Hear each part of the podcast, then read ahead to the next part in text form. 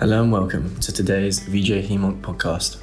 We're a global open access video channel bringing you the latest in hematological oncology. This podcast series will feature selected sessions from the 5th International Workshop on Acute Leukemias, which is held in San Diego, California. In this session, you will hear from Andrew Wei and Sanam Loghavi, who discuss the relevance of TP53 mutation in AML, highlighting diagnostic approaches and challenges with approaching these patients. Hello, my name is uh, Andrew Wei from the Peter MacCallum Cancer Centre in Melbourne, Australia. And today I have with me uh, Dr. Sanam Loghavi from um, MD Anderson Cancer Centre, and she gave uh, a really interesting talk today on uh, P53 and AML. Uh, Sanam, did you want to tell us more about what you discussed today? Sure. Um, very good to be here and happy to discuss this, this perplexing topic. Um, you know, we spoke about the, uh, the significance of TP53 mutations in in uh, AML and uh, specifically with regard to classification and prognostication. Uh, as you know, the, um, you know, the presence of TP53 mutations in AML right now, at least in the ICC and ELN classifications, is a disease-defining event. Uh, and so, you know, we know from therapies uh, that we have currently available that these cl- this class of disease is incredibly difficult to treat.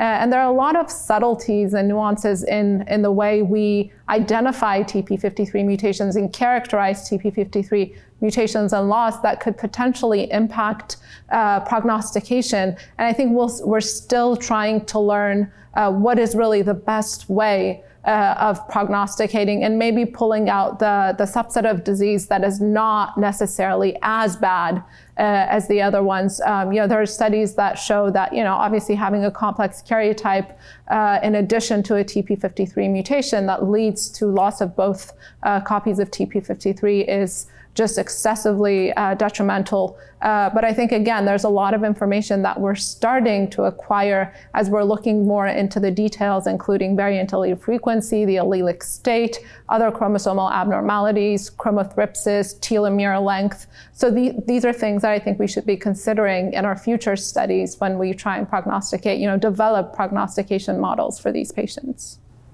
Thanks, Nam. And Sanam, can you tell us um, a bit about um, this concept of double hit P53.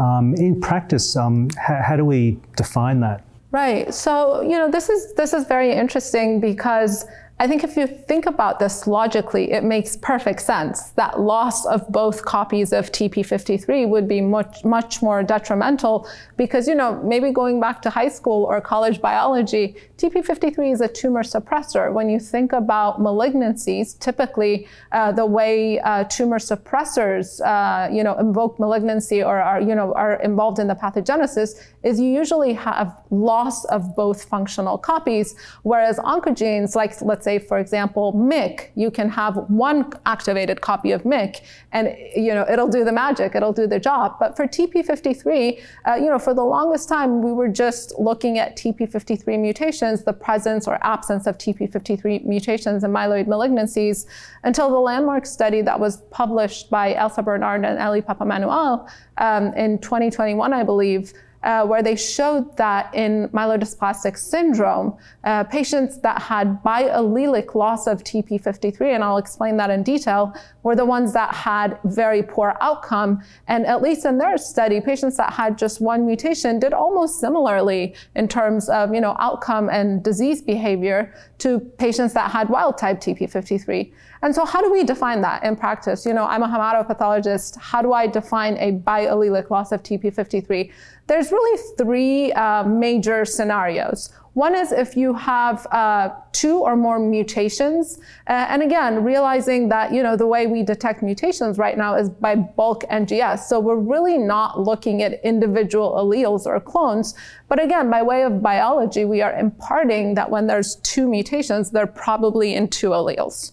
Uh, the other way is if you have mutation of one copy and deletion of the wild type copy so that all you're left with is the dysfunctional mutated copy. Uh, and then the third scenario, which is a little bit more tricky, and you know some labs don't actually do this routinely in practice, is if you have a mutation and copy neutral loss of heterozygosity. Uh, and what that means is that the wild type allele is deleted and the mutant allele is actually duplicated. So if you fish for TP53, you're going to see that there's two copies. You're not going to see a loss of uh, TP53 but functionally, you don't have a wild type TP53 copy anymore. So that is also, um, you know, the third scenario. And again, because I said we don't look for that uh, in, you know, practice, at least many labs don't, we use the variant allele frequency as a surrogate uh, to imply that there's copy neutral loss of heterozygosity. And, you know, a 50% variant allele frequency cutoff, more or less, seems to correlate with copy neutral loss of heterozygosity. So you, if you have a mutation with a variant allele frequency of more than 50%, you can assume that there's probably copy neutral loss of heterozygosity. And you mentioned that uh, P53 mutation is a really important and poor risk entity, uh, but that it can also overlap with other um, you know, commonly occurring mutations in AML. And so if we have a patient with a P53 mutation and, an, say, an NPM1 mutation, God forbid, doesn't happen very often, um, how do we, you know, how do we designate that patient? Is that patient favourable or unfavourable? Right. So, you know, I think this is still, you know, as you said, fortunately, this does not happen very common. But again, because it doesn't happen very common, I think our information is really limited uh, in this in this scenario. But the way the risk stratification risk stratification systems are designed now, at least ELN 2022, if you have an NPM1 mutation uh, without a FLT3 ITD, obviously, uh, that disease is consider- considered favorable risk. Now, if you have an NPM1 mutation with an adverse risk cytogenetics, the adverse risk cytogenetics trump NPM1, and that patient is considered to have adverse risk disease. And we know that the majority of TP53 mutated AMLs, at least for the most part, tend to have complex karyotypes. So those would be considered high risk disease. But in terms of designation of the, you know, your top line on the report, that is still by ICC and by WHO fifth edition, that is still considered an NPM1 mutated AML because NPM1 is a class defining uh, alteration that is above TP53 in classification. Uh, conversely, I think, are the myelodysplasia related mutations, where if they occur with NPM1, at least in our current stratification, uh, risk stratification systems, they do not alter the, the risk of disease. So if you have an NPM1 mutation together with an SRSF2 mutation without a FLT3 ITD, that patient is still considered favorable risk. And briefly, um, when I uh, did my talk today, I was focusing on what are the possible therapeutic uh, options for patients with adverse risk disease, such as P53 mutant AML. And uh, one of the uh, areas that I discussed was the possibility of combining uh, BH3 mimetics targeting BCL2 and uh, MCL1.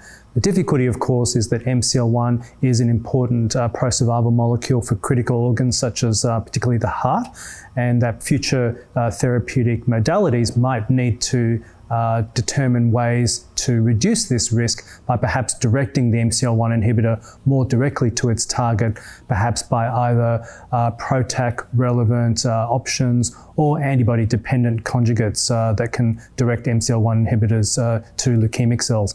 And the second possibility is, is, as a new area of potentially leveraging STING agonists, which are currently used in solid cancer circles uh, to activate the immune system uh, and uh, utilize, uh, I guess, a, a, less recognized possibility that activating STING with these agonists can actually drive apoptosis uh, and drive apoptosis in a p53 independent manner, and that by combination with venetoclax, we might have a very effective combination uh, that can perhaps make some inroads into a really uh, difficult disease. So uh, today we've discussed uh, obviously uh, the, the, therapeutic possibilities, but also the diagnostic uh, aspects and the, the complex uh, nature of P53. And hopefully all of these t- together uh, will provide some diagnostic, but also some therapeutic benefits for patients in the future. Thank you for joining us today, and we hope you found this session and discussion interesting and educational. Thank you so much for listening to today's podcast. We hope you enjoyed. Be sure to follow us on Twitter at HemOnc and subscribe to VJ HemOnc Podcast on Spotify, Apple, and Podbean. Until next time.